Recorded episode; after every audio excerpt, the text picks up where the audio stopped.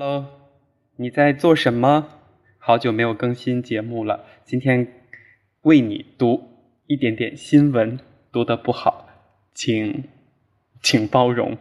好，第一条，今天出版的《人民日报》发表任理轩文章，题目是在危机中遇新机，于变局中开新局。文章指出，当前和今后一个时期，我国发展仍然处于重要战略机遇期，但机遇和挑战都有新的发展变化。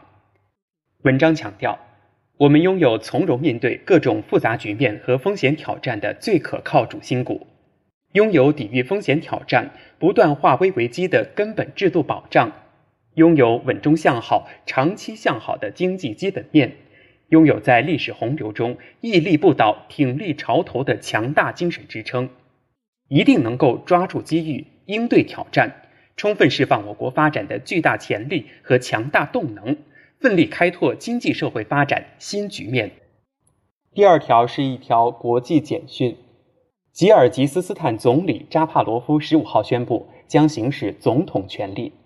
扎帕罗夫说，总统热恩别科夫当天辞职后。本应由议长行使总统权力，但议长伊萨耶夫拒绝，因此依据宪法，总统和总理的权力将都由他本人行使。